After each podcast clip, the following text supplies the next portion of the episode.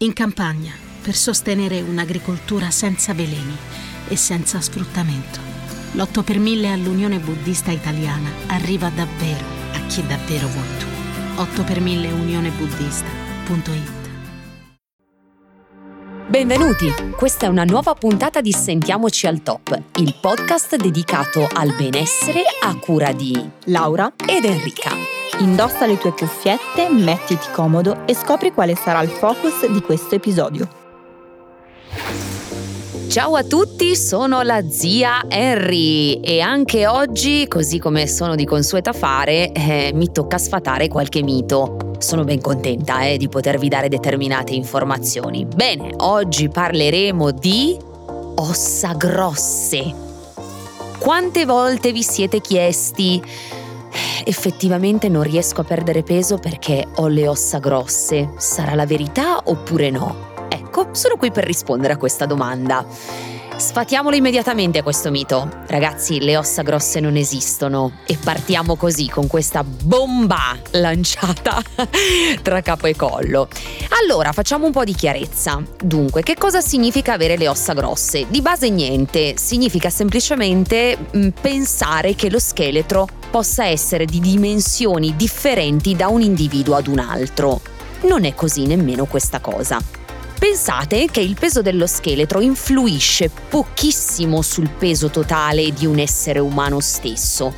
Tipo il 12% per quanto riguarda le donne, il 15% per quanto riguarda gli uomini.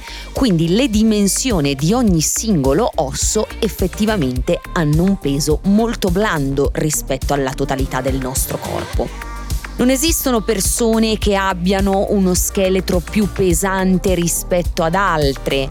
Tutto quello che riguarda l'involucro, quindi, assolutamente è adipe, ossia massa grassa in eccesso. E come facciamo a capire che effettivamente si tratti di questa componente? Beh, intanto lo abbiamo già detto in altre puntate di Sentiamoci al top, quando chiaramente abbiamo avuto nutrizionisti accreditati che ne hanno parlato e non la sottoscritta che riporta semplicemente prendendo informazioni da fonti certe, ma non farina del mio sacco fare un esame di composizione corporea, quindi cercare di capire qual è la fotografia del nostro organismo in quel preciso momento, per poterne identificare quindi il peso dello scheletro, quanta massa grassa abbiamo, quanta massa magra abbiamo e quanta acqua e come le stesse sono ripartite all'interno del nostro organismo.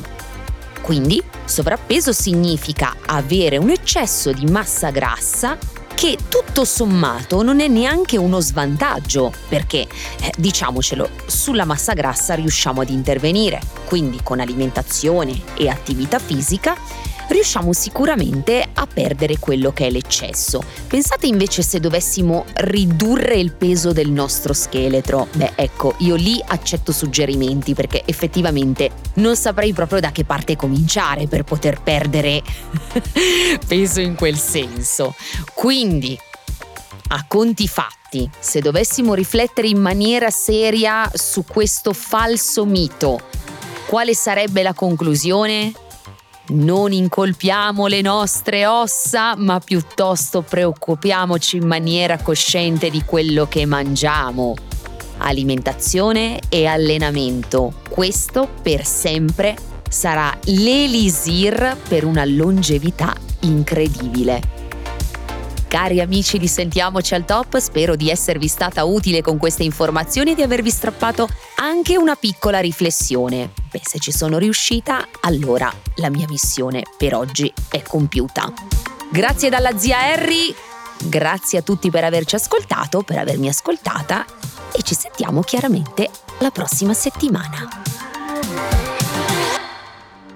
Ricordati di attivare il tasto Segui e la campanella per rimanere sempre aggiornato sulle nuove uscite.